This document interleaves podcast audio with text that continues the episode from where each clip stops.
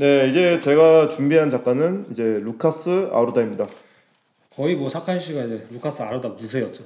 그러니까 제가 이제 사실 이 작가를 아, 계속 이거 몇 번이고 할까라는 생각을 했었거든요. 음, 그러면서 지금 돌이켜 생각해보니까 다른 작가들 때도 몇 번 언급했던 것 같아요. 아니 저번에 그 더듬이 award 할 때도 언급했고 그때가 처음 알게 때 그때 제가 뭐라고 언급했죠? 저희가 그때 누구냐 넌 무슨. 부분 누구냐 넌그 부분이었나? 네, 거기서 처음 보고 이제 그때 누구냐 넌이 그런 거였어 약간 갑자기 알게 돼가지고 아 맞네 맞네. 생각이 나는 작가. 근데 그때 제가 작업 얘기를 했나요? 그냥 근데 그냥 그때 바제 아트 바젤이었나 해서 그- 그건. 얘기했죠. 네, 그래서 그다음 몇 번 뒤에도 얘기했고 이번에도 안 그래도 그러셨잖아요.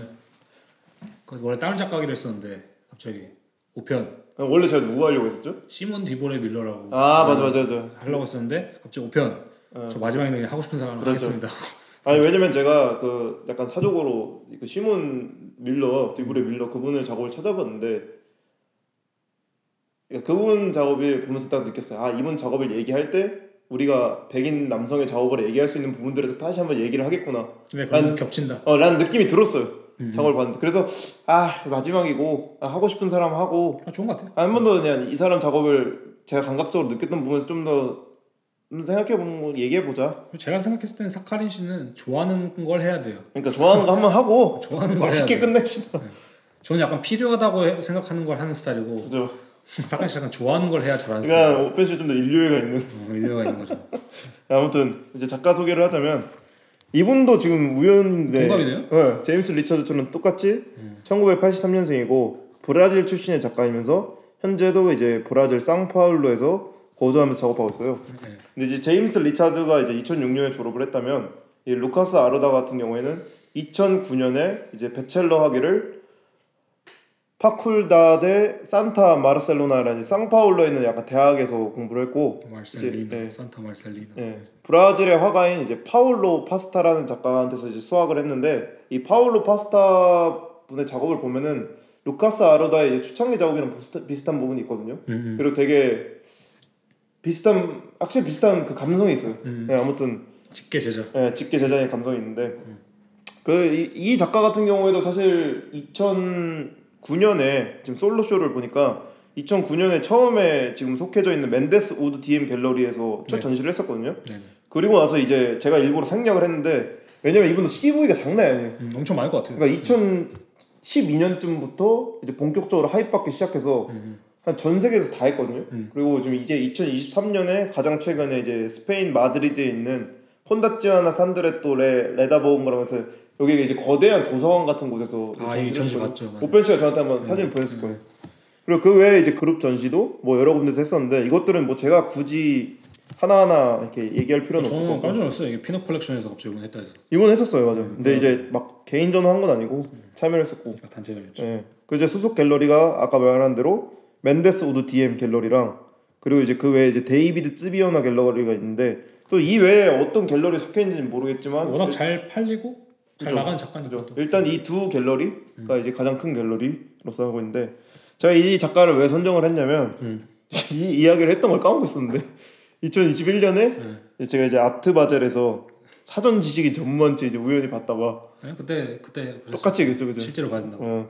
그리고 이제 그 당시 이제 그때 당시 작업이 언타이틀드라고 써 있어서 이게 뭔가 했었는데 이 이후에 이제 알아보니까 이제 데저토 모델로라는 작업 시리즈 중에 하나였는데 이 작품은 실제로 봐야 돼요. 음. 제가 이제 그때 막 그때 똑같이 얘기했던 거 똑같이 같아요. 그 정신없는 이케아 같은 아트 바젤에서 맞아. 그 작은 포맷의 그림을 보는 순간 그냥 쑥 빨려 아니 들어갔다고. 그리고 제가 제가 최근에 우연히 그 더듬이 어워드를 다시 틀어 듣고 있었거든요. 네. 최근에 그 정리하면서 파일. 네. 근데 거기서 뭐라고 얘기하시냐면은 네. 뭐라고? 보통 아트바지 같은 데 가면 우리가 작업을 평가하잖아요. 네. 어, 좋네 안 좋네 이렇게. 그때 우리는 보통 작가 이름을 먼저 본다. 아 맞아 맞아 맞아. 그리고 나서 맞아 맞아 맞아. 와이 사람 이 사람 좋지 하고 이 작업 좋네 이렇게 하는데 이 사람 거는 그냥 걸어가서 봤는데 좋았다. 맞아 맞아 그거 있었어. 진짜 좋은 거야. 이름을 안 보고 그냥 보고 음. 뭐야 뭐야 이러고 뒤늦게 이름 보는. 그래서 좋았다고. 예. 네. 그 얘기를 했었거든요. 한국에서는 뭐 딱히 없었죠 전시가. 한국에서는 없었던 것 같아요 아직. 이번 프리즈 때 올 수도 있겠네. 잘하면 그죠 데이비드 쯔비어나 아니면 우드 DM 갤러리. 둘 다 대형 갤러리이기 때문에 그죠. 네. 그래서 아무튼 이제 제가 이제 더듬이 마지막 작가를 생각을 하고 했던 이유 중 하나 사실 제가 이 사람 작업의 팬이고 음. 또 저는 이제 회화의 팬이기도 하기 때문에 음. 마지막에 좀 유종의 미를 거둘 수 있지 않을까? 그죠. 좋아하는 작가를 소개한다는 것도 기분 좋은 일이니까요. 그죠. 그래서 그리고 또 이 사람이 특이한 게 저는 왠지 유럽 작가이지 않을까라는 생각은 했었는데 음. 사실 유럽 작가는 이제 브라질 작가였고 음. 그리고 이제 인터뷰를 보니까 특이했던 게 2007년까지 브라질에서 한 번도 나간 적이 없대 해외로. 그러니까 2009년에 첫 개인전을 했었음에도 불구하고 2007년이면은 그러니까 이 사람이 몇 살? 24살이네요. 그때까지 이제 한 번도 나가보지 않은 이제 브라질에서 수- 태어나고 음. 거기서 자라고 거기서 공부한. 근데 지금은 어쨌든 전 세계적으로 꽤 잘 나가는 작가인. 그죠. 좀 특이한 케이스인 거죠. 근데 뭐 사실 우리나라에도 24살까지 해외 안 가본 사람 많을 텐데. 그래서 저 저도 사실 제가 처음 나간 게 24살이었으니까. 아 중국 빼고 그죠. 아무튼 그럼 나가셨네. 어, 나 뭐 빼요. 그건 빼. 중국이네요. 네. 아무튼 이제 멘데스 우드 DM 갤러리에서 소개글이 있어서 그걸 좀 읽어드리자면 루카스 아루다의 작품은 복잡한 현대의 정신 상태를 탐구하기 위해 미술사의 규범 내에서 잘 정의된 주제에 고집스럽게 집중합니다. 그의 연구는 기본적으로 풍경을 중심으로 전개되며 빛과 시선의 매개체를 통해 우리가 살아가는 능력에 대해 생각하고 실험합니다.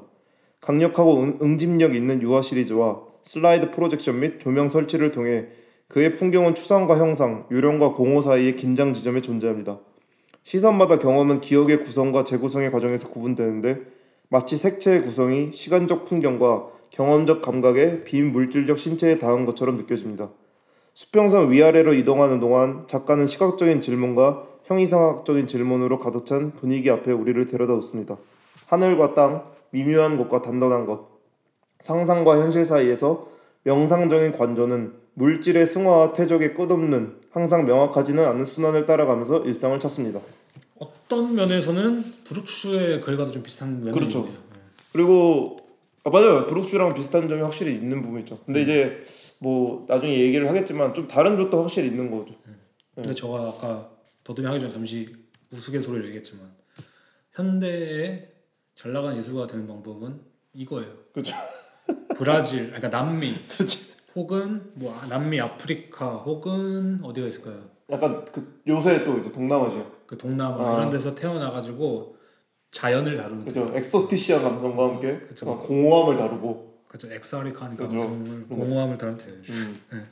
아무튼 루카스 아루다는 진짜 말 그대로 이, 런 부분을 다룬 회화가요. 음. 그리고 제가 인터뷰 중에 좀 재밌는 부분이 이제 인터뷰어가 이렇게 물었어. 스스로를 화가라고 생각하시나요?라고 질문을 했거든요. 음. 그리고 2020년에 화가란 무엇일까요? 그런데 대답에 딱 이렇게 얘기를 해요. 저는 제 자신을 가장 친밀한 관계를 느끼는 기술인 페인트를 작업하는 예술가라고 생각합니다. 근데 뭔 소리? 그러니까 이, 이 사람이 이게 또 이 과- 어릴 때부터 페인트를 했대요. 음. 그러니까 자기한테 페인트가 가장 익숙한 매체인 거예요. 그리고 내가 painter잖아 그러면. 근데 이제 그게 대답을 그렇게 하더라고. 이건 뭐가 다른지 아세요? 뭐요? 음주운전 하신 거 아니에요? 아니요, 저는 음주운전 한게 아니라 술을 세 잔 마시고 운전을 한 겁니다. 그러니까 스스로를 화가로 생각하시냐 해서 그죠? 그러니까 근데 이게 좀 번역체도 있으니까 그죠, 그죠. 빛이나 회화의 역사에 대한 참고 자료 등 회화적 관점에서 항상 스스로에게 질문을 던지기 때문에 때때로 그림이 전 제 작업 전체에 영향을 미치기도 합니다. 라고 이렇게 대답을 했거든요.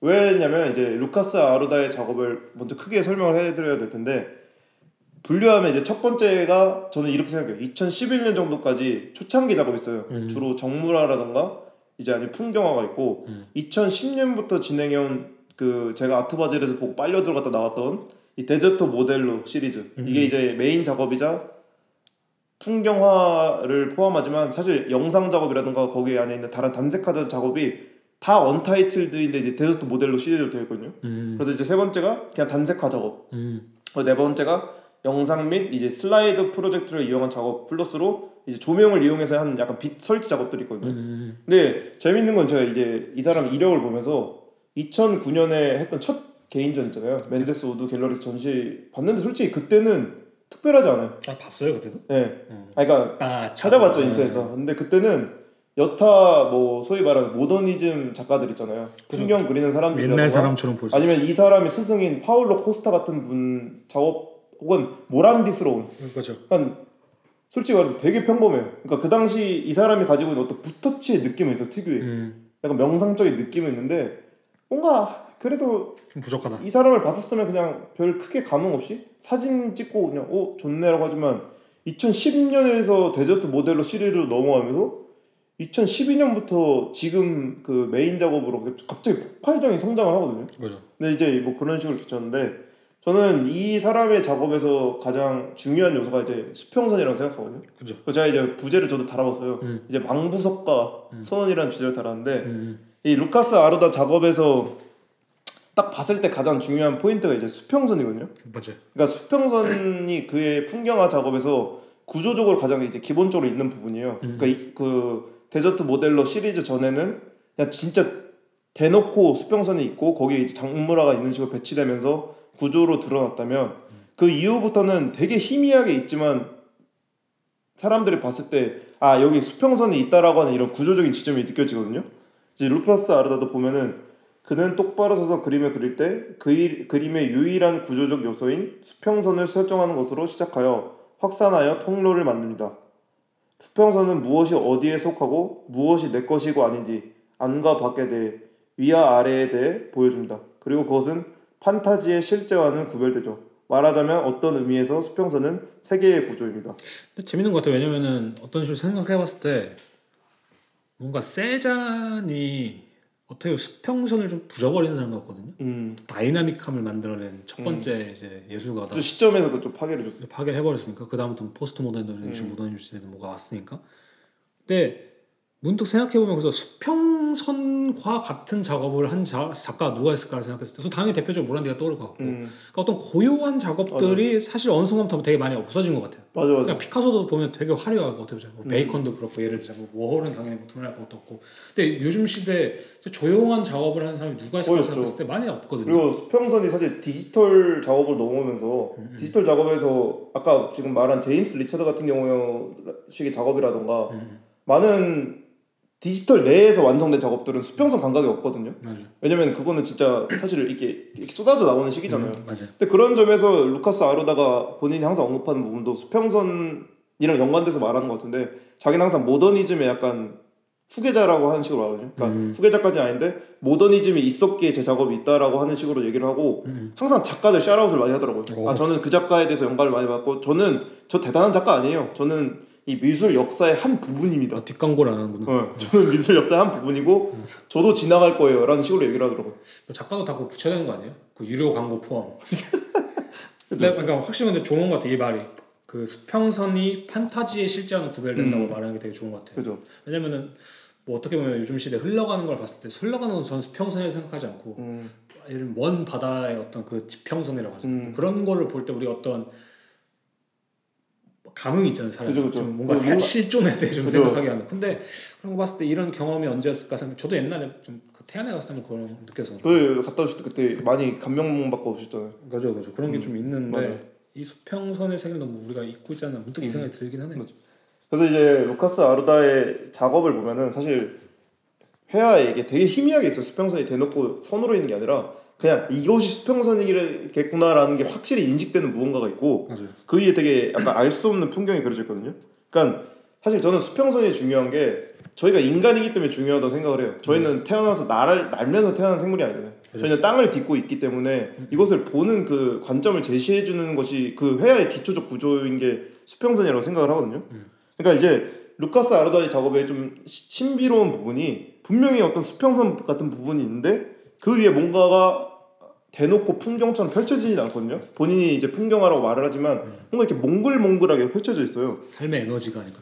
에너지 수 있죠. 근데 본인은 어쨌든 이것을 풍경화라고 칭하고 그리고 어떤 공간성을 형성하는 구조로서만 딱 두는 거죠. 음. 근데 제가 이 사람 작업을 보고 좀 조사를 하다가 아 좀 생각이 났던 작업이 이제 독일의 약간 전설적인 회화가잖아요. 그죠. 카스퍼 데이비드 프리드리히 작업인데 음. 그분의 작업에서 수평선이 많이 등장을 해요. 음. 근데 이제 루카스 아르다 작업이랑 다른 부분은 이 카스퍼 프리드리히 작업에는 수평선을 바라보고 있는 인물이 등장해요 항상. 음. 그리고 그 인물의 뒷모습을 바라보는 게 관람객의 역할이 되는 거거든요. 약간 숭고함을 좀. 네, 근데 이 부분은 되게 다른 점이 그렇게 이제 안에 피규어가 들어가 있는 순간 내가 이 수평선을 관람객으로서 1대1로 마주하는 게 아니라 어떤 수평선이 이제 인간이 나아가야 방향성으로 보여지는 느낌인 그죠, 거죠. 그죠. 이이이 그림 속에 있는 피규어가 이 대상이 수평선을 마주보고 있고 혹은 그것을 이제 진취적으로 나아갈 것인지 아니면 그 숭고, 숭고함을 느끼는 네, 거예요. 인물을 기점으로 자연에 대한 숭고함을 느껴야 되는 건지 음. 그러니까 뭔가 되게 그 모더니즘적이죠 인간의 시점에서 맞닥뜨린 자연의 느낌이라면 그죠. 루카스 아르다의 작업은 수평선이 있음에도 불구하고 그 보여지는 풍경의 모습이 약간 어떻게 보면 카스퍼 프리디의 그림의 이제 한 부분을 crop한 느낌이라던가 아니면 어떤 울창한 밀림 어떤 한가운데 부분을 이게 크롭한 느낌이거든요. 그러니까 제가 이걸 본- 풍경을 보면서 느낀 느꼈던 게 내가 이걸 보면서도 내가 지금 보고 있는 건가라는 의심이 드는 그러니까 되게 멍해지는 느낌인 거죠. 그러니까 오히려 그렇게 생각할 수도 있겠네. 사람의 시선이 아닌 일종의 뭐 안개의 시선일 수도 있고 그죠? 자연의 시선일 수도 있고 나무의 시선일 수도 있는 그죠. 어떤 뭐 그런 거죠. 우리가 뭐 바다를 봤을 때 음. 서핑을 하고 있는 사람이 있으면 그 사람을 보게 되잖아요. 예. 일종의. 근데 망망 아무것도 망망대를 보면은 멍- 멍해지잖아요. 그죠. 그러니까 멀리 보게 되고 약간 그 차이가 아닐까? 맞아요. 그 우리가 뭐 멍 때린다 음. 하는 것처럼. 그래서 제가 이거를 왜 망부석과 선언이라고 했냐면 음. 망부석 여인의 입장에서 수평선은 뭔가 다가오는 걸 기다리는 입장이잖아요. 음. 나가려고 하는 게 아니라. 그죠. 근데 선원의 입장에서는 기다리는 망부석 여인을 향해 나아가는 거거든요. 그죠. 근데 루카스 아르다의 작업에 그 두 시점이 같이 있는 느낌이라 특이했어요 저는. 음. 그러니까 이 뭐 예를 들면 여인이 기다리고 있고 저기 선원이 와요. 근데 아직 둘의 모습이 등장하기 전에 음. 그 마지막 수평선을 보는 느낌 아세요? 그러니까 서로 그러니까 다가오면 보일 거 아니에요. 그죠, 어, 저기 그대의 배가 오는구려. 네, 네, 네. 그대의 그러니까 만나기도 아, 아예 안 만나기도 그 전 사이 그, 그 어딘가. 직전. 음. 그러니까 이탁 얇은 막이라고 볼 수 있는 거죠. 그죠 그죠. 이제 그런 느낌이 와서 되게 특이했던 것 같아요. 근데 다만 이것이 상상으로 혹은 어떤 어떤 공허한 수평선일 수 있지만 수평선이 있기에 이걸 보는 내가 어딘가에 위치해 있구나라는 약간 나, 나의 존재성을 느끼게 해줘서 좋았던 느낌도 있었던 거죠. 음 맞아 맞아. 저는 이 작업 보면서 이제 또 생각났던 게 제프 쿤스의 이제 이퀄브리엄 시리즈예요. 음. 근데 그 작업이 뭐냐면은 그 도- 물리학자 리처드 파이만이랑 같이 작업을 했던 건데 그 사람한테 자문을 구해서 음. 그 이제 수조 같은데 물을 채우고 정확히 공이 수조 수면의 반에 반만큼 떠 있게 만들다라던가 음. 아니면 그 수조에 물 꽉 채워서 걔네들을 그 공 세 개라든가 공 하나를 정중. 물 한가운데 이렇게 떠 있게 만들잖아요. 근데 그게 되게 아슬아슬한 수평선이거든요. 그죠. 뭔 말인지 알 것 같아. 네, 근데 제프 쿤스가 여기에 대해서 딱 이렇게 얘기하거든요. 이 시리즈는 도달할 수 없는 상태에 대한 비극, 지속될 수 없는 부유의 상태, 인간의 정신적 평정 혹은 균형을 유지하는 것에 대한 어려움 이런 식으로 얘기를 하는데, 그러니까 루카스 아르다의 작업도 얼핏 보면은 약간 아슬아슬한 느낌이 있긴 아슬아슬하지. 하지만 반면에 또 이렇게 수평선이 있으므로 우리가 그것을 바라보고 있는 혹은 그 비극을 느낄 수 있는 그 감정을 준다는 거죠. 그다음 좀 더 평온하죠 사실 루카스 음. 작업이 어떻게 보죠? 그죠. 그 이제 이 작업에 대해서 많은 분들이 모르실 것 같은데 사실 루카스 아르다의 비디오 작업이 있어요. 음. 이게 제목이 이제 중립 코너라는 작업인데 음. 이 중립 코너 제목이지만 또 untitled. 그러니까 untitled이지만 가로치고 중립 코너인 작업이고 이 작업조차도 그 사막 모델, Desert Modelo라는 시리즈에 이제 속해 있는 작업인데 이 사실 이 작업이 이제 2018년에 만들어졌어요. 그러니까 이 중립 코너가 뭔지 아시죠?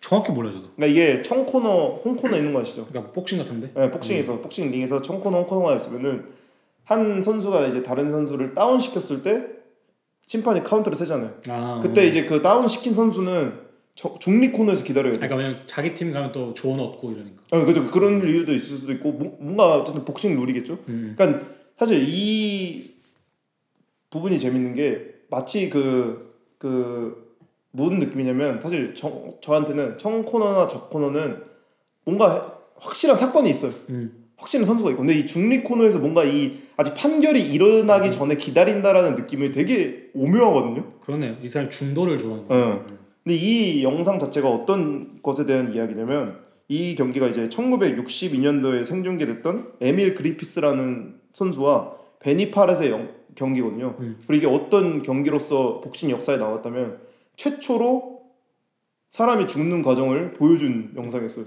오. 생중계된. 한명 죽었구나. 네, 이때 이제 베니 파렛이라는 선수가 이제 코너로 몰려서 이제 여러 군데를 맞고 음. 이제 이렇게 이렇게 쓰러진 장면이었어요. 그래서 이제 그 이후에 병원으로 이송됐는데 한 열흘 뒤에 이제 죽었다고 하거든요. 오.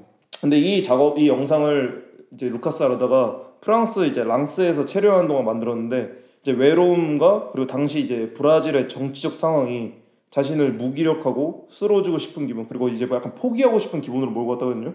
그래서 이제 이 영상 속에 이제 베니파르시랑 자신을 약간 동일시한다는 느낌이 들었다고 하는데 음. 이 작업에서도 사실 구조적으로 되게 눈에 띄는 부분이 사실 링 밧줄이에요. 그죠 그죠. 링 밧줄도 이제 수평선적인 역할인데 음. 사실 복싱을 생각했을 때 이미지적으로 보면은 수평선이라는 링이 있고 그 가운데 수직들이 싸우고 있잖아요. 그죠. 근데 프랜시스 베이컨도 그렇고 보면은 되게 복싱 경기에서 영감을 받아서 그림을 많이 그렸는데 줄 같은 거 많이. 네, 저는 이제 이 회화가들이 되게 복싱을 다룬 그림들이 많이 있다고 생각을 하거든요. 음. 다른 영화 찍는 사람들도 그렇고. 오스틴 리도. 네, 왜냐면 굉장히 기본적인 구조의 시작인 것 같아요. 수평선과 수직이라는 걸 생각했을 때 음. 정물이라던가 어떤 소실점을 막, 박- 잡고 물건을 놓았을 때 음. 근데 그런 지점이 생중계로 일어나고 있거나 아니면 영상으로 이렇게 혹은 실제로 볼 수 있는 부분이 복싱이 그런 걸 되게 미학적으로 은유적으로 잘 나타내고 있는 소재지 않을까. 진짜 그런 게 있나 그 안내이프도 옛날에 제가 그 음. 인터 아 포트라고 하죠 강의 강연 같은 거쓸때 초창기 작업을 보여주는데 네. 안내이프도 초창기 복싱이었거든요. 그래서 그와뭐 근데 그럴 수 있겠다 싶잖아요. 음. 아무튼간에 그래서 아 그것도 재밌는 음. 참 그거다 어떻게 보자면.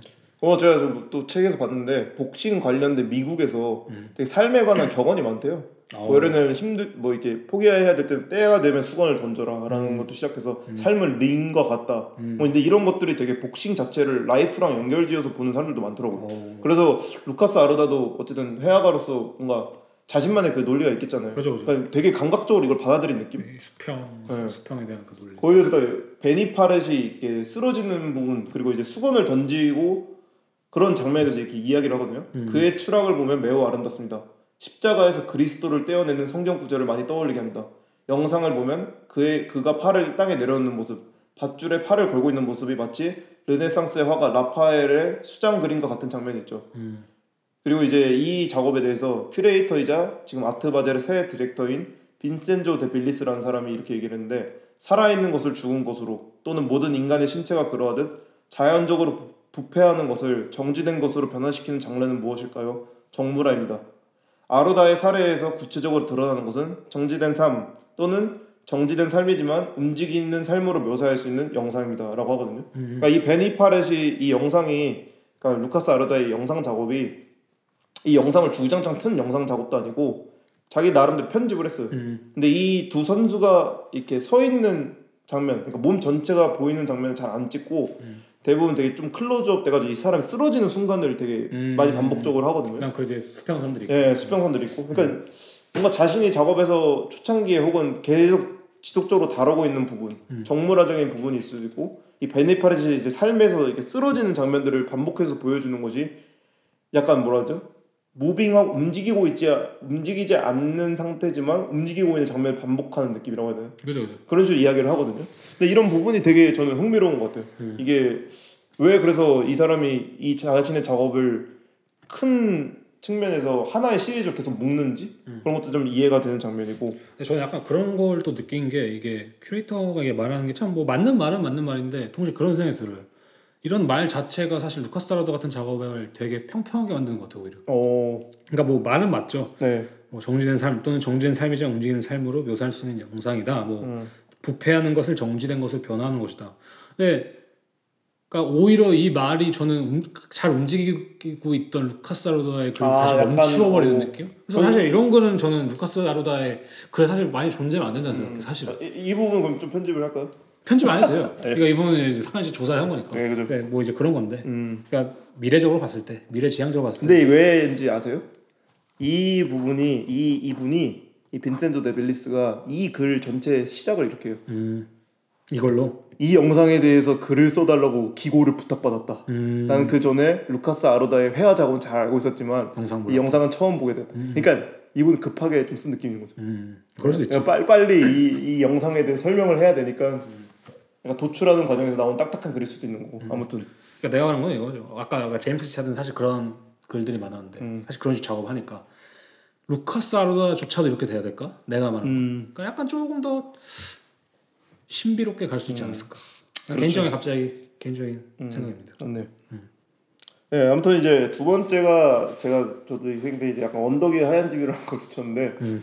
이 사람의 이제 풍경화가 누군가는 이렇게 보고 이렇게 생각할 수 있어요. 아 루카스 아라다가 여러 자연 환경에 가서 그것들을 이제 자료들을 수집을 하고 거기서 재구성해서 이렇게 했겠구나라고 생각을 하지만 이 사람의 작업들은 사실 대부분 다 머리로 그냥 자기가 만든 거거든요. 음. 그러니까 되게 허, 허구라고 하게 보이는 그렇지만 기억이나 아니면 자기가 스쳐 지나간 뭐 풍경들을 아뜰리에라는 조그만 작업실에서 재구성한 거예요. 음. 그러니까 초창기 아까 제가 작업 말씀드렸잖아요. 정물화나 이제 풍경을 그렸다고 하는데 그 당시에는 이제 정물 대상이라던가 아니면 교회 같은 게 이제 구체적으로 들어가던 시기였거든요. 음. 예를 들면 이제 루카스 아로다가 이탈리아 치에사라는 곳에서 이제 residency를 한 8개월 정도를 했었는데 음. 그때 사실 뭘 그렸는지 얘기를 안 하더라고요.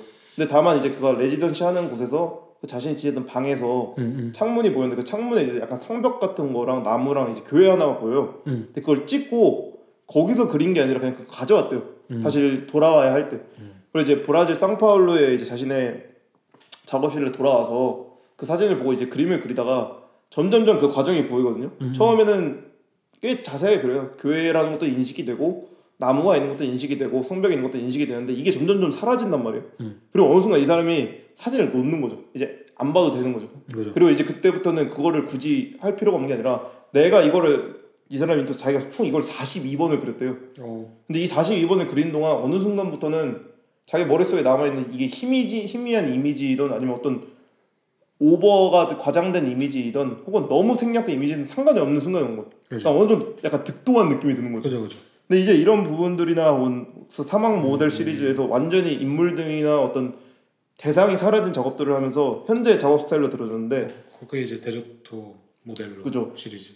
그리고 이제 그 사람이 이제 중간 중간 그린 이제 밀림 정글 그림도 그게 어떤 아카이브가 또렷하게 있는 게 아니에요. 그러니까 장면은 있어요. 본인이 음. 사진을 찍어놓은 장면은 있는데 사실 그 사람이 그림을 그릴 때는 그냥 어린 시절의 기억에서 이렇게 하늘 하거든요. 음. 저희가 막 그런 거 있잖아요. 정신병원을 표현했을 때, 음. 어 저기 언덕이 하얀지 막 이러잖아요. 그죠. 그죠. 아니면 저 푸른 초원이 그림 같은 집을 짓고 할 때 사실 그거 생각하면은 뚜렷한 이미지는 없단 말이에요. 그냥 다들 어떤 가지고 있는 몽글몽글한 이미지라던가 아니면 자기가 살아오면서 본 기억에서 어떤 환원한 추상적으로 도출해낸 이미지잖아요. 그러니까 무엇인가를 그렸다라고 말하기보다는 어떤 느낌을 그렸다라고 그죠. 말할 수 있는. 어떤 느낌, 뭐 그래서 제가 이 루카스 아르다 작업을 봤을 때 저 개인적으로 그냥 약간 뭔가 약간 향수를 느꼈던 게 그러니까 그런 게 있는 것 같아. 우리나라 많이 이제 풍경 같은 거 그리는 사람들 보면은 의외로 뭐 그림 대상이 뚜렷하기도 하고 사진을 보고 그리기도 하고 뭐 실제 나와서 그리기도 하는데 네. 문, 이제 한 가지 문제가 존재한다면은 느낌을 안 쫓아요.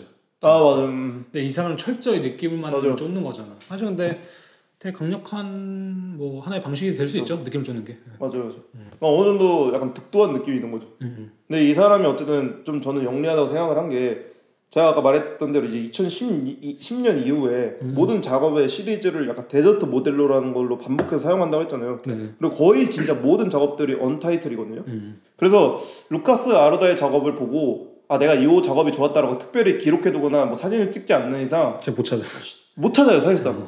그냥 되게 휘발되고 재- 그리고 이건 재밌네. 음. 저는 이 small scale이 또 영리한 게뭐 음. 나중에 이야기를 하지만 저는 작은 그림을 보면 뭔 느낌이냐면 항상 멀리 있다는 느낌을 느끼거든요. 음, 그러니까 큰 그림은 얘가 지금 나한테서 출발해서 갔던 지금 나한테 다가오고 있던 나와 가까워요. 그러니까 멀리 땐 가까이 있던. 어, 근데 작은 그림은 내가 다가가야 되거든요. 음. 근데 이, 이 이런 부분이 사실 우리가 기억이라는 걸 회상을 했을 때 아무리 어제 기억이라고 하더라도 그 거리감이 멀거든요. 그러다 우리가 notes 그러니까 노트를 안 적어놓으면 다 까먹는 기억도 많고. 그러니까요. 근데 그런 부분이 되게 약간 small scale이랑도 어울리지 않나라는 생각을 이게 하거든요. Untitled의 맥락을 그런 식으로 바라보는 건 재밌네요. 약간 다시는 못 찾을 그림. 그러니까 그런 식으로. 왜냐면 마이클 스미스 다 Untitled잖아요. 맞아 맞아. 근데 마이클 스미스 그래서 근데 마이클 스미스 그나마 이제 object 작업을 하는 사람이기 때문에 뭐 설명이라 되는데 음. 얘는 다 똑같잖아 사실. 그러니까 어, 얼핏 보면 저는 그 작업이 좋아요. 초록색이랑 수평선 있고 밑에 음. 갈색인 거. 이렇게 말하면은 사실 아무도 모르죠. 그죠. 음. 그래서 루카스 아르다가 이 작은 포맷에 대해서 이야기한 부분을 좀 읽어드리면 흥미로울 것 같은데 풍경화의 경우 주로 작은 포맷으로 작업합니다. 풍경에는 한계를 뛰어넘고 싶은 욕망, 캔버스의 제한된 크기로 긴장감을 조성하는 공간감이 내재되어 있다고 생각해요. 열대 숲은 항상 정사각형 형식에 더 잘 어울리는 반면 단색은 더 많은 물성을 가진 더 큰 표면에 적용할 수 있습니다. 시간이 지나면서 제 작품에 맞는 크기와 비율을 찾게 된 것 같아요. 저는 시간이 지날수록 확신했던 게 그림이 작아질수록 제가 더 많은 붓질의 디테일과 포인트들을 추가한다는 점이었어요. 그리고 저는 표면을 훑을 필요 없이 눈이 한순간에 모든 것을 담을 수 있는 것을 좋아합니다. 작은 포맷은 관람객이 다가가 있는 동안 밀접한 관계를 형성하고 관객과 그림을 연결합니다. 라고 이렇게 본인을 이야기를 하거든요. 네네. 그러니까 저는 그래서 제가 그때 아트바젤에서도 당연히 작은 그림이니까 가까이서 봐야 되는데 그때 이제 주위에서 그거를 같이 보려고 하는 사람이 없었을 수도 있지만 1대1로 이걸 가져갔을 때 확실히 뭔가 빨려 들어가는 게 있었던 것 같아요. 그게 작업이 유난히 그래요, 또 확실히. 그러니까요. 그러니까 이게 방, 당연히 그 어울리는 이제 사이즈가 있는 거잖아요. 음, 근데 확실히 루카스 아르도는 그 사이즈가 진짜 좋은 것 같아요. 음. 잘 정한 것 같아요. 맞아요. 이게 컸으면 진짜 사실 되게 올드할 음. 수도 있고. 그리고 이 사람 작업이 그래서 되게 흥미로웠던 전시가 이제 루카스 아르다와 그 옹카와라라고 하는 일본 작가 있잖아요. 근데 이것도 기획이 진짜 좋다. 그 진짜 좋죠. 두 작가가 2017년에 Days and Horizons라는 작업을 했었거든요. 호라, 호, 호리전스, 호라이전스. 호라이전스라는 작업을 했었는데 사실 옹카라도 그냥 거대한 괄호를 주잖아요. 그죠. 몇 년도에 몇 월 며칠. 그죠. 근데 저희가 이거를 회상했을 때 기억 안 나잖아요. 기억 안. 근데 몇 월 며칠이 있었다라는 건 확실히 알잖아요. 음. 왜냐면 그것이 존재하지 않는다는 건 말이 안 되니까 음. 그 개념을 봤을 때 그리고 루카스 아루다의 작업도 어떤 풍경을 제시하지만 이게 정확히 어떤 풍경인지 알 수 없거든요. 그러니까 이게 음. 오펜 씨한테는 밤에 본 태안의 바닷가가 될 수도 있고 음. 저한테는 군대에서 배 타다가 본 수평선이 될 수도 있고 뭐 되게 거대한 괄호를 보여주는 느낌이거든요. 재밌는 것 같아요. 루카스 온카, 아, 루카스 온카를. 루카스 루카스 옹카 루카스 아루다는 이 공간적 공허를 보여준다. 온카는 시간적 공허함을 딱 보여주는. 그죠. 그래서 옹카라 작업 나 둘 다 사실 강박적으로 작업을 하잖아요. 루카스도 보면 되게 작업량도 많고 음. 옹카라 같은 경우에는 몇 년 동안 이걸 했는지 정확히 기억 안 나지만 사실 매일매일 그렸잖아요. 그렇겠죠. 그것도 꽤나 철저한 프로세서를 가지고. 근데 이런 부분들이 딱 저한테 이 생각이 들어요. 아, 우리가 모든 날짜를 기억하고 살 수 있나? 내가 지금까지 잊고 살아왔던 게 뭐지? 이런 것도 생각하게 되고. 반면 이제 루카스 아로다의 작업을 봤을 땐 계속 내가 이걸 보고 있으면서 이게 휘발되는 놓치고 있는 느낌이 드는 거죠. 음. 네, 이게 이, 이 풍경을 정말 내가 보고 있는 풍경일까? 이 풍경을 본다는 건 뭔 느낌일까? 음. 뭐 여러 가지 상황이 되게 동시다발적으로 드는 것 같아요. 근데 확실히 루카스 아루다의 그림을 보고 있으면 보고 있는데도 사라지는 느낌이 날 음, 것 같아요. 맞아요. 근데 이 두 작업에 저는 이게 되게 중요한 지점이 옹카라는 시간이랑 날짜라는 걸 제공을 하고 그리고 이제 루카스는 수평선이라는 어떤 기준점을 제시하는데 저는 그래서 이 작업들이 휘발성이 없는 것 같아요. 그러니까 오히려 그것조차도 없으면은 제가 여기서 따왔는데 그것조차도 없으면 카티의 노래처럼 돼버리는 거예요. 카테고리고요. 제 이제 플레이보이 카티를 좀 많이 언급하겠지만 이 Over라는 노래의 음. 첫 가사 이거요. How the fuck we got to where we started거든요. 음. 우리가 어떻게 시작한 곳으로 왔지? 그 다음에 이제 내 사랑은 처음 같지 않아라고 얘기해요. 음. 그 다음에 이거야. 나는 뭐 너를 죽일 거야. 난 돈이 필요해. 나는 마치 용돈이 필요한 어린이 아이 막 이런 식으로 얘기를 해요. 음. 그러다 이제 또 갑자기 그 hook이 또 오면서 이러거든요. 근데 우리 어떻게 처음 시작한 곳으로 왔지? 라고 하면서 마지막에 이런 식으로 끝내거든요. 처음부터 모두 가짜라는 것을 알았어야 했는데. 음. 근데 저는 이걸 이렇게 느꼈어요. 우리가 술을 고주망태로 취하고 음. 약을 취한 상태로 생각을 했을 때 사실 그때는 수평선의 개념이 없어요. 몸이 붕 뜬다고 하잖아요. 마약하면. 네. 근데 그때는 나를 잡아주는 그 그게 없는 거예요. 중력이 없죠. 중력도 없고 나를 잡아주는 시간 감면도 없어지는 거예요. 그죠. 그냥 그때는 이- 이렇게 있다가 정신 차리면 어 뭐야 씨. 뭐왜 왜 여기 있어 우리 또 그렇죠. 그렇게 되죠. 그런 느낌이 드는 건데 루카스 아로다와 이제 옹카라의 작업은 너 하고 싶은 대로 뛰어놀고 너 하고 싶은 거다 해. 다만 이 괄호 속에 우리 인류가 있다라는 걸 잊지 마렴이라고 약간 되게 따뜻한 손길을 그러니까 내밀는 무슨 말인지 알 것 같아요. 확실한 어떤 구획을 설정하는 맞아요. 느낌. 음. 그러니까 사실 이게 역설일 수도 있죠. 수평선에만 갇힌 그림은 되게 그러니까 풍경은 되게 지루할 수도 음. 있고 고정된다고 볼 수도 있고 또 옹카라처럼 예, 그 날짜를 박아놓으면 맞아요. 더 고정된다고 그러니까 더 답답하다고 느낄 수 있는데 오히려 그것들이 엔간한 것들보다 더 실제적인 감각을 실제적인 자유로움을 좀 허락해주는 맞아 맞아. 오히려 기준점이 있다는 걸딱 제시함으로써 아 맞네 라는 생각이 드는 딱 그런 거죠. 저 그때 잡담에서 했던 얘기랑 비슷한 거죠. 음. 어떤 뭔가 제가 아까 그땐 역사에 대해서 얘기했는데 음. 그러니까 뭐 역사라는 것이 우리를 잡아준 최소한의 어떤 것이 될 수도 있겠다라고 말하는 것처럼 이 사람들에게서는 음. 맞아. 무엇인가 사람의 최소를 잡는다는 게 뭐 이제 그런 거겠죠. 음. 그래서 루카스 아로다가 계속 이제 미술 역사를 언급하고 모더니즘 작업이 있었게 제 작업이 있었습니다라고 말하는 부분이 그거인 것 같아요. 모더니즘이 물론 역사가 너무 인간 중심적이라는 것이 될 수도 있지만 음, 반면에 어떤 점을 해석을 했을 때 그냥 예술 역사의 시작점이기도 하잖아요. 어떤 부분에서는. 그 현대 예술의 그 소실점이라는 것이 되게 중요한 부분이기도 하고 1인칭이라는 것도. 근데 그런 부분을 잘 자기가 이렇게 답습을 하되 그대로 차용하진 않는 점이 좋은 것 같아요. 맞아요. 혹은 이제 2009년까지 차용을 했다 이제 무슨 네. 그래서 이제 Deserto-Modelo에 대해서 조금 더 이야기를 하자면 아까 말씀드린 대로 이 작업이 이제 2010년 처음 어떤 전시 친구랑 같이 한 전시에서 사용한 일에 계속해서 이제 자신의 작업에 시리즈를 붙인 이름이라고 했잖아요. 음. 그러니까 영상 작업도 다 Deserto-Modelo고 프로젝트 작업도 Deserto-Modelo고 단색화 작업도 데저트 모델로고 그의 이제 풍경화 small painting도 다 Deserto-Modelo인데 이 단어가 이제 브라질의 시인인 주앙 카브랄데 멜로네토라는 사람의 시에서 가져온 구절인데 네. 이게 이제 한국말로 번역을 직번역을 하면 사막 모델인데 음. 이게 루카스 아라도의 말로는 이제 포르투갈어로 생각을 했을 때 음. 되게 추상적이고 많은 뜻을 은유적인 뜻을 내포하고 있다고 말장난이 하거든요. 좀 들어가 있나 보네. 네, 뭐 예를 들면 이게 제가 그래서 포르투갈 사전을 찾아봤더니 뭐 황량한, 음. 적막한. 근데 사실 모델은 말 그대로 그 모델이 모델이고. 어떤 원형, 아니 이게 단순히 사막일 뿐만 아니라 뭐 황량한 모델일 수도 그러니까 황량한 어떤 원형이 될 수도 있는 거, 약간 공허감이 될 수도 있고. 정막한 프로토타입. 네, 되게 본인도 이제 번역되기 어려운 뉘앙스다. 음. 특히 독일어로 아, 이런 식으로 이게- 얘기를 하거든요. 아 이게 좀 그쪽에선 좀 사람들이 다르게 좀 받아들이는 그죠? 거가 그러니까 있는 여러 가지 될 수 있는 한국에도 음. 뭐 그런 단어가 있겠지만. 그죠 그죠. 그래서 이제 루카스 아르더가 그런 것과 동시에 이제 사막에 대해서 자주 언급을 해요. 음. 왜냐면 사막은 진짜 사막이랑 하늘만 있음을 온전히 느끼게 할수 있는 풍경이라고 얘기를 하거든요. 네. 저는 사막의 광활함, 공허함, 그리고 공허한 이미지에 대한 은유로서의 잠재력 등 사막이라는 소재에 매료되었습니다. 사막에는 어떤 출현도 없고 생의 흔적도 그 어떤 것의 흔적도 없습니다. 사막은 인간과 문명의 흔적 없이 시간의 정지, 문화의 정지라는 의미에서 죽음을 느낄 수 있는 곳입니다.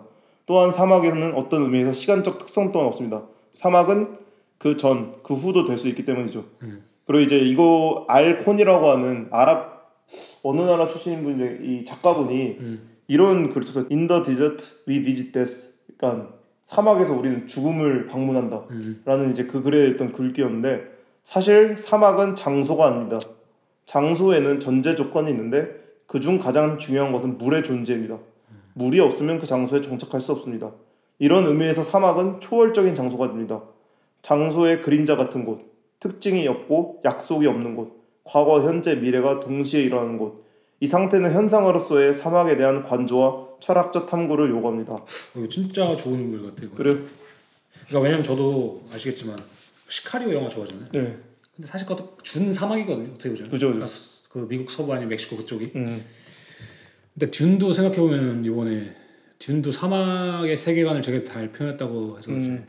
극찬을 받았는데, 그러니까 이게 왜 좋은 거냐면은 이 말이 되게 좋은데 물이 없으면 그 장소에 정착할 수 없습니다. 근데 이 이것도 되게 어떻게 보자면 인간의 필수적인 거죠. 필수적인 건데 이것도 되게 뭐랄까 은유적으로 받아들일 수 있겠죠. 아까 우리가 황- 황량한 뭐 음. 공허한 이런 식으로 표현했듯이 사막을 예를 들면 그런 거예요. 우리가 어떤 도시 풍경을 생각했을 때 왜 내가 그러니까 한국에 아까 도시 풍경을 참 많잖아요. 은근히 네. 게. 특히 요즘에 막 한국뿐 아니라 전 세계에 많잖아. 근데 제가 갑자기 드는 생각이 그거예요. 그런데 장소의 전제 조건이 물이라면은 도시에 물이 있다고 말할 수 있을까? 음. 그러니까 이게 상징적인 의미에서 오아시스 느낌으로. 그러니까 은유적인 의미에서 우리가 생, 우리에게 생명력을 주는 게 물이잖아요, 사실. 물은 생명력이잖아요. 그죠.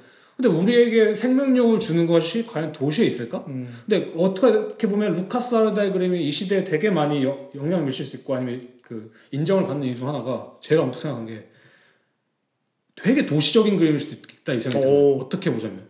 왜 도시만큼 사실 황량한 곳이 없고 정막한. 곳이 없고 그죠 그죠. 메마른 곳이 없잖아. 뭐 인정도 없고 어떻게 보자면. 음. 그래서 정말 이 사막이랑 되게 잘 맞아 떨어져 있지 않을까? 음. 갑자기 그런 생각이 좀 드네요. 맞네.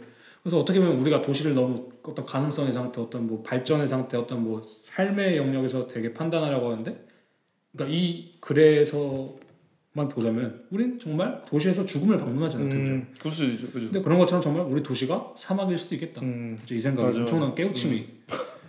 그러니까 저는 그 생각을 진짜 했거든요. 왜냐면 제가 시카를 좋아한다고 막, 막 네. 말했고, 뭐 제가 했던 막 예전부터 하셨잖아요. 그죠. 어, 저도 좀 그런 일종의 정막함을 좋아하잖아요. 황량함 같은 거. 음. 왜 좋아할까 이렇게 좀 생각해봤는데 사실 이게 현대의 모습일 수도 있고 음. 아니면 동시에 인간의 되게 어떤 근원적인 모습을 볼 수 음, 있을 수도 있지 않을까 그러니까 왜냐면은 제가 그 최대찬 박사님의 뭐를 봤는데 왜 인간이 이렇게 술을 마시게 됐을까 좋아하게 어, 됐을까 이랬는데 그런 말이 있더라고요 이 원숭이들이 아, 이제 보통 이제 밀림에 살았을 거 아니에요 그럼 밀림이 덥잖아요 보통 그죠. 그래서 과일이 잘 익을 때 먹기가 쉽지가 않다는 거예요. 잘 익었으면 이미 좀 상했 상했을 아 수도 너무 있다. 더우니까. 어. 어. 그래서 근데 그러면 상하면 이미 거기서 어떤 뭐랄까 알코올 성분이 나온다거나 좀 사- 음. 부패했을 수 있을까. 그래서 이제 원숭이들이 점점 이제 기분이 좋아지는 거지. 어, 기분 좋아질 수도 있고 그냥 그런 것만 먹고 자란 애들이 이제 남았을 때 우리 술래 DNA가 음. 우리 안에 있을 수 있다. 뭐 이런 식으로 얘기했는데 어떻게 보자면 뭐랄까 풍족하지 않은 사막에서는 진짜 다른 생각 어떤 모르겠어요. 이게 근본적인 또 음. 그러니까 생물학과 대비되는 어떤 지점이 있지 않을까? 음. 그게 그러니까 풍족한 밀림과는 어떻게 보면 대비되는 그죠. 어떤 진짜 그 근본적인 음. 무엇인가 있지 않을까? 그런 부분에 좀 생각할 수 있는 거죠. 그건 왜냐면 그거를 내가 생각하고 있다라는 나밖에 존재하지 않는 거니까 어떻게 보면 맞아. 그리고 사실 까놓고 말하면은 모든 예술 영화는 사실 사막 같아요. 그죠 그죠. 졸라 노잼이거든요. 어, 텁텁, 텁텁하게 이제 어. 뭔지 알아? 그 멋있는 정글을 거니면서 딸기 따먹고 다닐 수 있는 그런. 근데 그게 좋은 예술 특징이 있어요. 좋은 예술은 음. 풍족하게 만들어주는 게 아니라 갈증나게 만드는 것이 좋은 예술이죠. 그러니까 사막 같은 있지. 예술. 사막 같은 예술. 응. 그래서 이제 뭐 다시 돌아오자면, 그러니까 사막에 빗대어 보았을 때 루카스 아르다 같은 경우는 역시 좀 상투적인 말이지만 존재하지만 존재하지 않는 장소. 보면 가득하지만 약간 비어 있는 풍경 그런 장면을 표현하는데 그래서 그 작업이 좀 특이하게 좀 회화인데 조각스러운 부분도 있거든요. 음. 그래서 이게 이야기가 아로다는 여러 겹의 페인트를 칠한 다음 긁고 다듬고 벗겨내는 과정을 통해 어둠에서 빛을 조각합니다. 이 공들인 기법은 덩어리를 만들기 위한 것이 아니라 아로다가 시간이 정지되고 어떤 사건도 위대한 사건이 되는 무의식의 구성이라고 느끼는 공백을 구축하기 위한 시도입니다. 항상 사람이나 동물이 없는 그의 캔버스에서 그는 허공에 성스러운 성격을 부여하고 싶다고 말합니다. 이제 루카스 아루다가 이제 말한 부분이 때때로 우리는 공허함을 채우기 위해 모든 일을 하면서도 깨닫지 못하는 것이 매우 흥미롭다고 생각합니다. 하지만 이 공허함은 삶과 존재의 일부입니다. 그리고 이제 그 사, 이분의 단색화 작업을 보면은 그 풍경화 small 시리즈보다 더 더 공허하거든요. 거기서 약간 풍경 아니 단색화이면서 더 수평선의 힘이에요. 음. 좀더 그 정도로 좀 극단적으로 꽂혀 있는 그런 시리즈인데 그러니까 이제 그가 작업한다는 방식이 다 그렇다는 거죠. 물감을 다 칠해서 굵, 굵게든 어떻게든 칠해서 음. 다 긁어내면서 비워내는 과정. 그죠? 근데 단색화에선 좀 다른 게 단색화에서는 오히려 왁스를 섞어요. 어, 왁스를 섞어서 자신이 말하는 이, 이 물성이 최대한 매트하게 보이게 만든다. 어 오히려. 최대한 미끄러면서 매트. 그래서 빛의 벽을 마주치는 것처럼 느끼게 해주거든요. 어떤 공허하지만 꽉 차 있는 음. 그런 좀 이것인데 그래서 제가 봤을 때 이 사람의 작업을 보면서 제가 어떤 기묘한 느낌을 느끼냐면 그러니까 수평선이 있고 그 풍경 때문에 뭔가 뭔가 내가 가고 있다는 느낌이 들어요. 음. 근데 이게 속도가 느껴지지 않거든요. 음. 그래서 이제 그때 제가 뭐 막걸리 씨랑 얘기를 하다가 그 막걸리 씨가 트린 T. 민하의 still speed라는 이야기를 했잖아요. 네. 조용한 속도라고 해서 딱 그냥 이 그림이 확 생각을 나더라고요. 그렇지. 그러니까 저희가 뭐 유튜브에서 우주 크기 시뮬레이션 영상을 봤어요. 근데 거기서 보면 뭐 당연히 이론적으로 불가하지만 광년의 100배, 이 빛의 광속, 광속의 100배, 뭐 1000배, 막 만배까지 하거든요.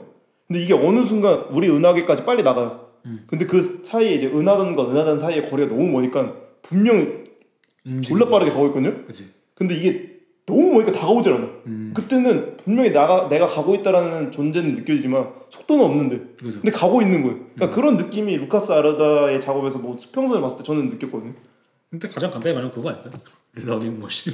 그러니까 런닝머신. 아 그래 런닝머신. 가장 간단히 가고 있지만 그러네. 그대로 있는. 어. 그치. 그래서 저는 아 이 사람이 그냥 단순히 이런 작은 작품뿐만 아니라 그냥 명상도 그냥 모든 걸 다 통틀어서 어떤 거대한 공허, 그러니까 어떤 거대한 과로를 만들려고 하는 것이 삶- 아닌가? 삶의 철학이 있네요. 어. 예술의 철학이 있네. 그러니까 이, 이 자기만의 그 쪼가 있다 이거는. 저는 아까 그 긁어내 긁어내는 거 야기하셨, 야기하셨을 때뭐 네. 그런 그런 말이잖아요. 뭐 우리는 공허함을 채우기 위해 모든 일을 하면서도 깨닫지 못한 것이 매우 흥미롭다고 음. 생각한다. 그 다음에 뭐 그 모든 걸 벗겨내는 과정이 시간이 정지되고 어떤 사건도 위대한 사건이 되는 무의식의 구성이라고 느끼는 공백을 구축하는 시도입니다. 뭐 이럴 수 있을 때 은근히 또 그런 생각이 들어요.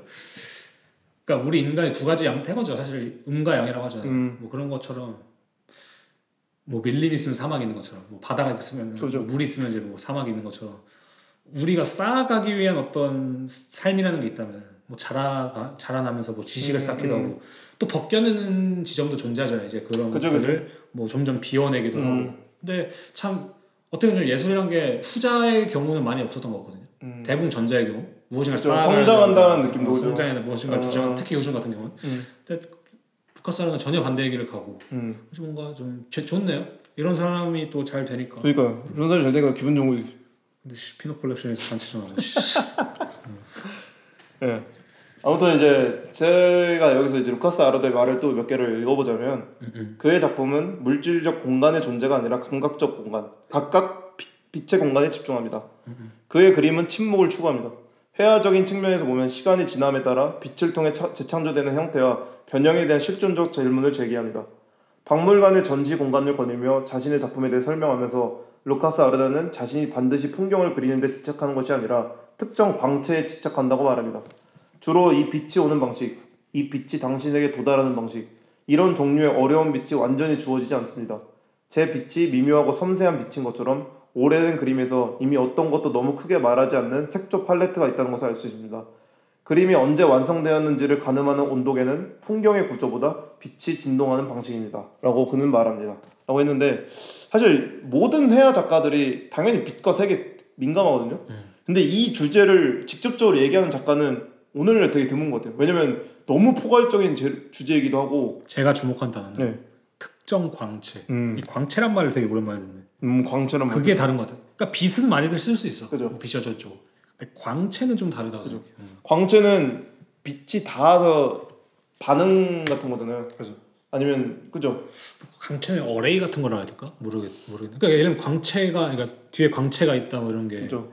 뭐, 그, 뭐 어떻게 보면 그러니까 광채는 일종의 아우라랑 좀 비슷한 것 같고 그죠? 그죠? 빛은 그냥 일종의 뭐 그냥 지칭이죠. 빛은 진짜 그냥 존재하는. 그것이고 존재하는 거. 아우라는 그것에 약간 어떤 식의 발현 방식을 그죠. 그러니까 빛이 가지는 느낌을 집중한다는 거죠 사실은. 맞아 맞아. 근데 그것이 어떻게 보면 인상 옛날 그 인상파 그, 그때 사람들 이후에 사실 요즘에 많이 거론이 안 되는. 그러니까요. 음. 그래서 좀 특이한 것 같아요. 왜냐면 되게 근원적인 부분을 계속 이야기하려고 하는 부분 같아서. 음. 그래서 이 사람 작업 중에 이 독일에서 발명된 Dedolight 아세요 혹시? 라이. 이게 이제 조도랑 초점을 조절한 조명인데 음. 독일에서 개발된 건데 이게 굉장히 섬세하게 조절할 수 있다고 하더라고요. 음. 그래서 이 사람이 이제 설치 작업 중에 이런 것도 있어요. 벽의 조도를 0으로 설정을 해요. 음. 벽 벽의 그 흰 벽을 음. 그리고 그 밑에 자기가 생각한 마이너스 one 정도의 조도가 나올 수 있는 색을 칠해요. 정사각형으로. 음. 그리고 나서 이제 그 위에 똑같은 크기의 정사각형이 되도록 플러스 1의 빛을 써요. 아, 그럼 0이 되게. 네. 어. 그럼 그렇게 해서 이게 되게 이상하거든요. 재밌다. 이 빛이 그래서 바뀌어감에 따라 음. 어떤 순간에는 한 사각형만 들어왔다가 어떤 순간 둘다 사라졌다가 어떤 순간에 밑에만 들어왔다가 음. 완전히 조명이 꺼지는 순간에는 그 불이 쏴진 그 부분만 탁 떠지거든요. 음. 그러니까 되게 이상한 감각을 그러니까 특정 광채에 집착한다는 게 자기가 그냥 이 꽉 차 있는 빛을 원하는 게 아니라 음. 자기가 원하는 무언가가 있는 거죠. 조도를 통해서. 오늘 이걸 하면서 느낀 게 아, 의외로 이런 걸 많이 했구나 얘가.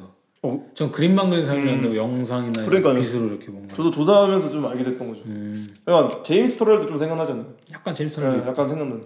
저는 약간 그 아까 초반에 전시 언급하면서 도서관 전시 했잖아요. 얘기했잖아요. 네.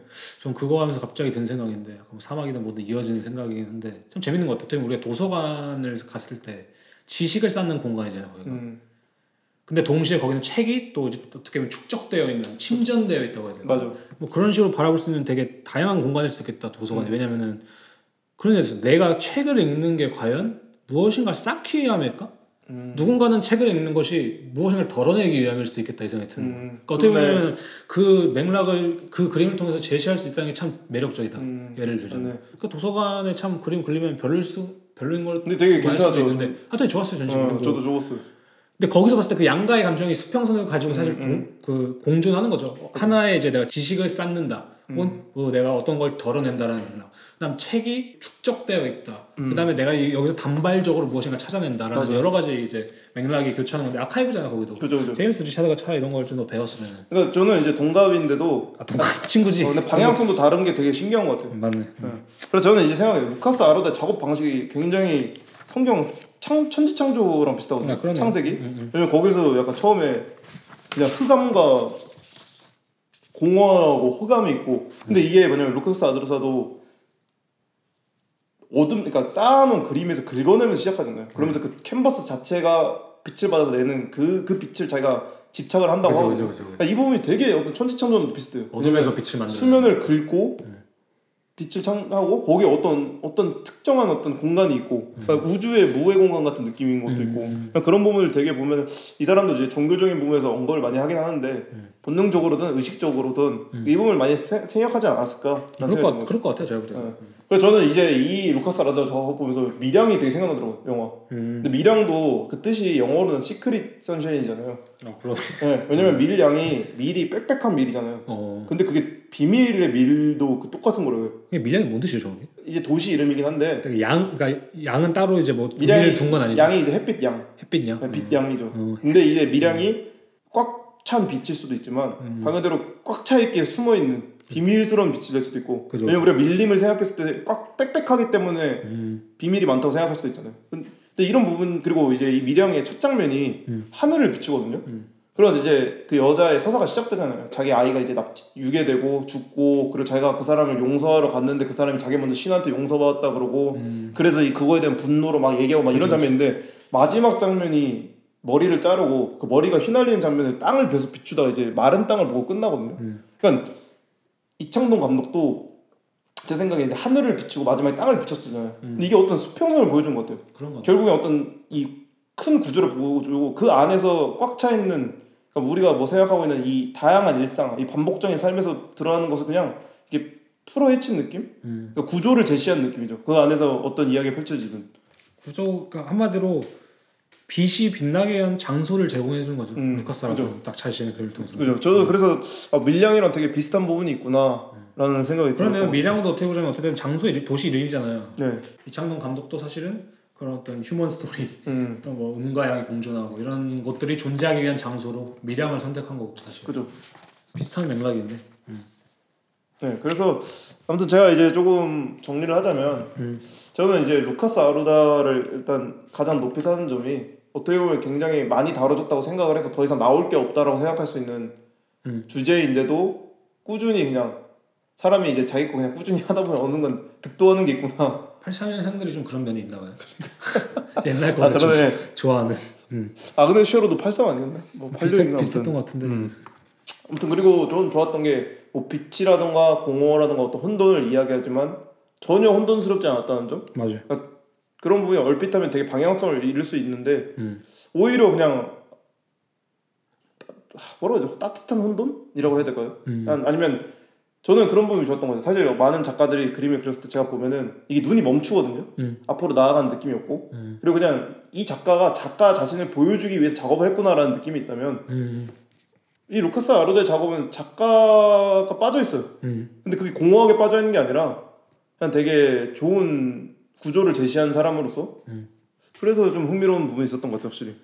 그 언어가 가닿지 않는 이미지라는 느낌이 좀 있는 것 같아요. 음. 저는 그래서 어떻게 보면 온가와라랑 아까 그 전시도 되게 천재적인 천재적인 거라고 되게 좋은 전시 기획이었다고 생각이 드는 음. 게 루카스의 작업이나 루카스의 이미지는 사실 우리가 말하는 느낌이나 분위기란 것이 아니면 광채일 수도 있고 음. 언어가 가닿지 않는 곳을 얘기한다고 생각하거든요. 그러니까요. 그 이미지를 말한다고 생각하고 반대로 온가와라도 비슷한 시간성, 공허한 음. 시간성을 얘기하자면 그 사람은 그걸 온전히 언어로만 하려고 하잖아요. 음. 언어로만 존재하는데도 언어로도 커진 못하는 어떤. 시간성이죠. 맞아, 맞아. 그래서 되게 그 둘의 조합이 음. 참 좋았던 것 같다. 맞아. 그러니까 어떻게 보면 언제나 우리가 더듬여서 얘기하는 거지만 언어의 우리가 너무나도 센 시대잖아요, 사실. 음. 그런 거를 봤을 때 이런 작가의 등장, 아니면 출연, 아니면 뭐 이런 작가 흥하고 있다라는 건 사실 되게 좋은 것 같고 맞아요. 대신 아까, 아까 말했지만 바젤 그 사람처럼 디렉터처럼 너무 분명하게 표현하기보다는 좀이 사람에 맞는 언어도 있지 않을까? 음. 차라리 이 사람에게 맞는 언어, 온카와라 언어일 수도 있지 않을까? 음. 아무것도 말하지 않는 이상한 그죠, 언어. 그죠. 있죠. 언어라고 뭐, 저 수학도 언어니까. 그러니까 컬러 루카스. 아루다 인터뷰를 보면 꽤 말이 많거든요. 아 이 친구 근데 이제 그래도 생각보다 좀 군더더기 없는 말들 위주였어. 그냥 자기가 생각 아까 말했던 제가 빛에 대한 것들 있잖아요. 공허함에 대한 그런 거 것들. 나쁘지 않네. 그런 것들 이야기했죠. 그리고 저는 약간 그런 거 있어요. 그냥 한국에서 수평선 보기가 힘들잖아요. 그죠? 근데 저는 이, 이 생각 들더라고. 그이 수평선 관련해서 찾다가 사람이 멀미가 나면 수평선을 봐야 된대요. 맞아 맞아. 왜냐면 그 감각 불일치라고 해서 음. 이, 이, 이 시각과 청각인가 뭐 다른 감각이 일치하지 않는데 음. 수평선을 보면 그게 안정이 된다는 거죠. 음. 그러니까 인간은 태어났을 때 수평선을 보고 태어났잖아요. 그죠. 그러니까 이, 이, 이 기초적인 무언가의 구조 음. 그것을 보고 우리가 마음이 놓인 것처럼 그러니까 루카스 아르다가 아무리 혼돈을 이야기하지만 우리가 그것을 되게 안정적으로 되게 침묵하듯 볼 수 있는 이유가 이 수평선 때문이지 않을까 음. 그리고 한국에서 많은 사람들이 불안해하는 것 중에 하나가 오히려 어쩌면 이런 수평선이 못 보기 때문에 나올 수 있는 구조지 않을까 수직들에 둘러싸여 그죠. 있지. 저희 아버지가 이번에 오셨잖아요 네. 이렇게 아 눈이 트이니까 살만하다 이렇게 어 근데 이게 되게 많은 걸 담고 있다 생각해요 맞아 맞아. 눈이 트인다는 건 수평선이 보인다는 건데 아니, 실제로 뭐 저도 나 막 시골 가서 살기 원하고 음. 막 이러잖아요. 중요한 그런 일종의 모토 중 모토라고 할까요? 음. 그걸 추동하는 힘이나 생각 중 하나가 내가 어차피 몇 시간을 걸려서 무엇인가를 출근할 수도 있고 뭐 음. 갔다 와야 돼. 근데 내가 모든 일을 끝마치고 왔을 때 거기가 나는 수평선이었으면 좋겠지. 음 거기마저도 수직을. 원하지 않는다. 맞아. 그러니까 그런 면에 있어서 당연히 그 닭장 안에 갇혀 살면은 사람이 정신병에 걸리는 것처럼 그죠. 뭐 감옥도 다 수직이잖아요 사실 거의 맞네요. 뭐 풍경도 없고 그런 거 봤을 때 어떻게 보면 수평선의 중요함을 맞아. 좀 생각해봐야 되지 않을까. 네. 아무튼 뭐 제가 조사한 건 이 정도까지고 음. 저는 이제 아무튼 루카스 아루다의 행보가 좀 기대되는 것도 있는데 음. 한 그냥 이번에 또 느꼈던 거 하나는 아 약간 꾸준히 하는 힘에 그게 있구나. 맞아요. 그리고 되게 용기 있는 점도 확실히 있다. 맞아. 네. 갑자기 웃긴 한- 웃긴 말인데, 네. 그러니까 저 최근에 이제 제가 방금 그런 말 했잖아요. 루카스 아루다 같은 이제 그런 식의 또 회화를 하는 사람들이 뭐 인정을 받고 시작한 게 좋다, 인정을 받기 시작하는 게 좋다, 뭐 보기 좋다 이런 식으로 얘기했는데, 저희 더듬이를 팔로우한 친구 중에 네. 텐키 히라마츠라는 친구가 있어요. 아 네. 근데 그 친구도 최근에 전시했었는데 그 친구 전시보도 되게 비슷했어요. 음 감, 감, 감정이 아 이런 거를 하는 친구가 또잘 인정을 되니까 더 잘. 되니까 보기 좋다. 맞아 맞아. 재밌는 게 뭔지 알아? 그 친구도 시선이 모두 수, 수평이에요. 그러니까 저도 어, 그 저희가 한 번 얘기했잖아요. 우연히 그냥 그, 그 이렇게 캐릭터들이 바라보고 있는 것도 그. 발음 그 방향이 똑같다. 어, 수, 어, 어. 수평으로. 그래서 지금 생- 어떻게 생각해 보면 수평의 세계가 도래하고 있지 않나. 어 그럴 수 있죠. 그러니까 우리가 잊었던 수평선의 존재를 다시 생각해 볼 수 있는. 그죠? 왜냐면 지구가 화가 나면 그럴 수도 있어요. 너네 빌딩 너무 높게 지은 거 아니야? 음. 바다랑 수면 내가 맞춰줄게 수평으로. 오 그래서. 빙하가 녹아서 바다가 올라오고. 괜찮은 거. 어, 뭐 그럴 수도 있는데 근데 확실한 거는 저, 저가 좋아하는 작가들도 그렇고 아, 뭐 영화 감독들도 그렇고 보면은 되게 수평적인 어떤 그 힘을 많이 쓰, 가져다 쓰는 사람들이 있는 것 같아요. 맞아. 그래서 한국에도 더 그런 문화나 생각들이 사실 더 많이 맞아. 자리 잡았으면 좋겠는데 숨통 트이게 좀 이제 수평선을 보고 근데 이 수평이라는 게꼭 산이 없어야 나오는 게 아니라 산 위로 올라가면 되고 산이 올라가서 산그딱 산도 그 수평의 광대한? 산도 어. 그 수평의 맞아, 일부이기 맞아, 때문에 그게 꼭 일직선이어야 되는 게 아니라 그, 거- 그 일종의 승부함도 좀 그죠. 포함되어 있는 개념일 수도 있고 맞아. 아무튼간에 그래서 사카이 씨가 루카스 아르다 루카스 아르다에게 노래를 불렀는데 드디어 이제 마지막으로 한번 했네. 마지막 조사했으니까 소감을 한마디씩 하는데 제가 말한 것처럼 뻔한 언어로 하지 맙시다. 근데 저는 이번에 소제목들을 다 잘 지으신 것 같아요. 아 그래? 그러니까 뭐 망부석, 뭐 뭐가 있었죠? 언덕 위에 하얀 집, 뭐 공밀빛 뭐 이런 식으로 막 해놨었는데 네. 잘 지으신 것 같아요. 그래서 한 줄 평을 좀 더 이렇게 감, 감, 감각적인 언어로 이 시각의 언어가 가닿지 않는 그 공허를 채울 수 있는 언어로 해보자면 아 제가 오펜 씨 먼저 해주시죠. 제가 먼저 음, 저는 정색 정색 음, 뜻이죠. 설명은 맛이 없어지긴 한데 네. 이거 있잖아요 찍찍 아 괜찮네. 저희가 인터넷 할 때 찍찍 이렇게 어, 하잖아요 어, 어. 정색이잖아요 이게 전 정색 저는 그러면 이렇게 그 남자의 사정. 예 예. 알겠습니다 네. 아무튼 간에 네. 그래서 오늘 두 83 친구들을 소개했는데 네. 어, 좀 재밌게 들어주셨으면 음, 좋을 것 같고 네. 마지막 작가 소개였잖아요 이게 어쨌든 간에 그래서 이제 마지막 작가 소개 마친 그래서 마지막 작가 소개 마친 겸 또 작가 소개 작가 소개 여태까지 해왔잖아요 그죠. 그래서 마지막 소감 또 간단하게 한 마디씩 하죠 그거에 대해서 어제 이제 오펜 씨가 저한테 정리한 파일을 딱 보내줬잖아요. 사진을. 네, 네. 근데 이제 일렬로 쫙 있어요. 그래서 제가 0부터 32였거든요. 그러니까 이번에 폴더를 다 정리했거든요 네. 그냥 보면서 하, 이 미술사에 음. 진짜 수많은 작가가 있겠죠. 그죠 수만부터 수십만까지 될 수도 있는데 그 중에 내가 32명을 이렇게 열심히 조사했다는 것 자체가 되게 기분 좋았고 그죠 그리고 저는 이거 하면서 많이 배운 것 같아요. 음. 지평을 많이 넓힌 것 같아요. 맞아 맞아 예. 그러니까 이, 아 좋았네. 이 검 제 머릿속을 도시로 보면은 음. 도시 철거를 했어요. 뭐 도시를 이렇게 쌓은 게 아니라 철거한 느낌. 음. 그러니까 제가 이 지금까지 눈앞에 있어서 못 봤던 것들을 이렇게 볼 수 있도록 펼쳐준 느낌? 음, 아 그런 오히려 점이, 예, 그런 점이 좋았던 더것 시원해졌다 같아요. 예, 시원해졌어. 음. 그런 점이 좋았던 것 같아요. 오펜 씨는? 그러니까 저도 사실은 뭐 이걸 시작하게 된 계기는 뭐 소개를 하자 뭐 이런 맥락이었겠지만 뭐 별로 똑같은 맥락으로 저도 엄청 많이 배웠고 음.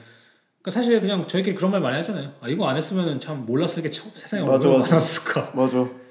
근데 그 다음에 이거를 그냥 저희가 사실 뭐 만나서 맨날 술 먹지만 이런 이런 이거 하고 나서 결국 술 먹지만 뭐 술 먹을 술 먹기 위해서라도 뭐 공부하고 술 먹으면 더 좋지 않아요? 그렇지, 그렇지.